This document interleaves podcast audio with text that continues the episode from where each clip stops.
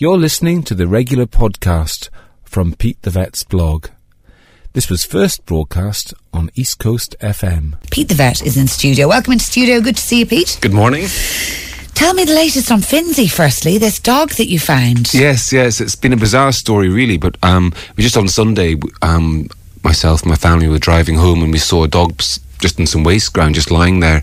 And um, she was collapsed and emaciated and she was dying. So we took her home then and um, I, I, gave her the best treatment I could, which included giving her blood transfusion and antibiotics and all sorts of things because she basically had an overwhelming infection of worms. Right. Um, and she was dying of it, and she would have died if we left her there. But anyway, the thing was, what actually happened was we, we then nursed her and treated her over the next few days. But I actually I posted to Facebook to my Facebook page um, updates on what we were doing with her, and it seemed to catch people's imagination, and it ended up with um, up to fifty thousand people log in each time I posted a thing Incredible. about this dog Finzi.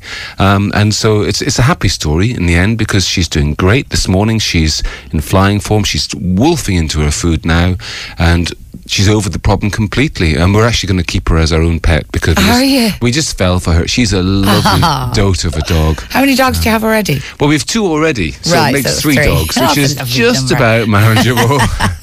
And listen, no better person to find her. I'd say she's lying there going, "Thank God, Pete the vet found me." Anyway, well, like like if she'd been there for a few more hours, she would have died. yeah, that's she was, what I mean. She, It was was so close. She couldn't stand up. Um, right?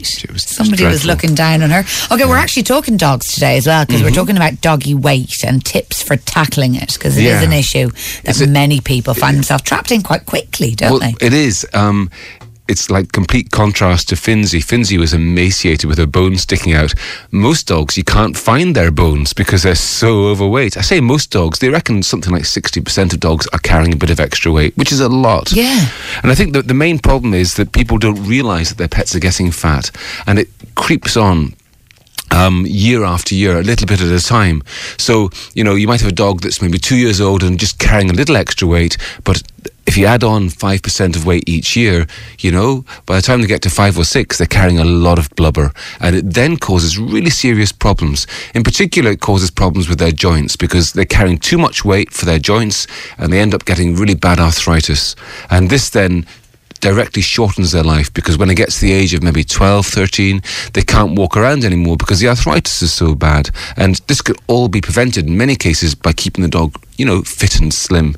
And um, there are other diseases as well, like diabetes and like heart disease. They're also affected by excess weight. But I think the big one is arthritis.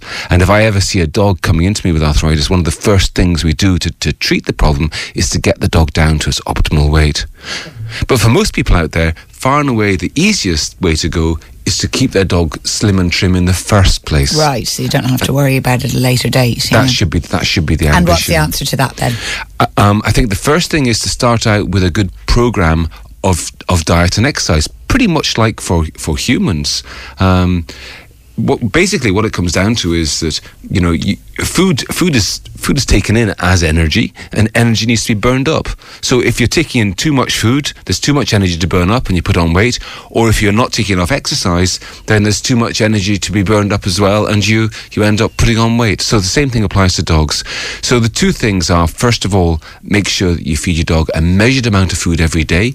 Um, don't just put into the bowl what seems right. Actually, give a measured amount. Um, that's the first thing. And the second thing is make sure that you give adequate exercise. For the average dog, that means about half an hour twice a day. It's not only important for their weight, it's also important for the dog's mental stability. Dogs love being out and about and they, they, they're curious about the surroundings and they get real stimulation from being taken for a walk. So half an hour exercise twice a day is what you should aim to do. Now those those two things, a measured amount of food and daily exercise, they will sort out most dogs' weight problems. But I think the third key part of this is you should have your dog weighed regularly. Um, vets nowadays have got these walk-on electronic scales, and when you take your your, your pet to the vet for an annual checkup, they'll always walk the dog on the scales and write down what the dog's weight is on the dog's record. Hmm. And that, that makes it a very easy way of comparing your dog's weight from year to year. Because it's very hard when you look at your dog, you know, if, if you've got a, a 20 kilogram dog and then next year they weigh 22 kilograms, well, to look at them, they probably look pretty much the same. You can't really tell by just Yeah. looking at them. But but if you weigh them, you get uh, you know you get a figure which you can compare with the previous year, and it allows you to be accurate in your assessment of what your dog's weight is, and that's really really important. Okay, and I know the ISPCA are sort of encouraging owners to train with their dogs if they're doing the Flo- Flora Mini Marathon as well. Yeah, but that's that's that's a um, a new initiative which is great as well um, because I, th- I think the issue of human um, fitness and and health and and obesity is is a really big thing too. And so to combine the two things, human health and dog health, is the ideal. And um, I know um, I don't. I'm not sure if the mini marathon will allow people to run with their dogs on the it, day. I just think there's too many people. but um, but it's it's it's great a great way to train. Train, exactly, Is, is, yeah. um, because dogs dogs they may not like going for a, a really fast run, but they certainly enjoy going for a jog with you. And for a lot of people, that's the kind of training we're talking about. We're not talking, you know, they're not aiming at four minute kilometers, and Hmm.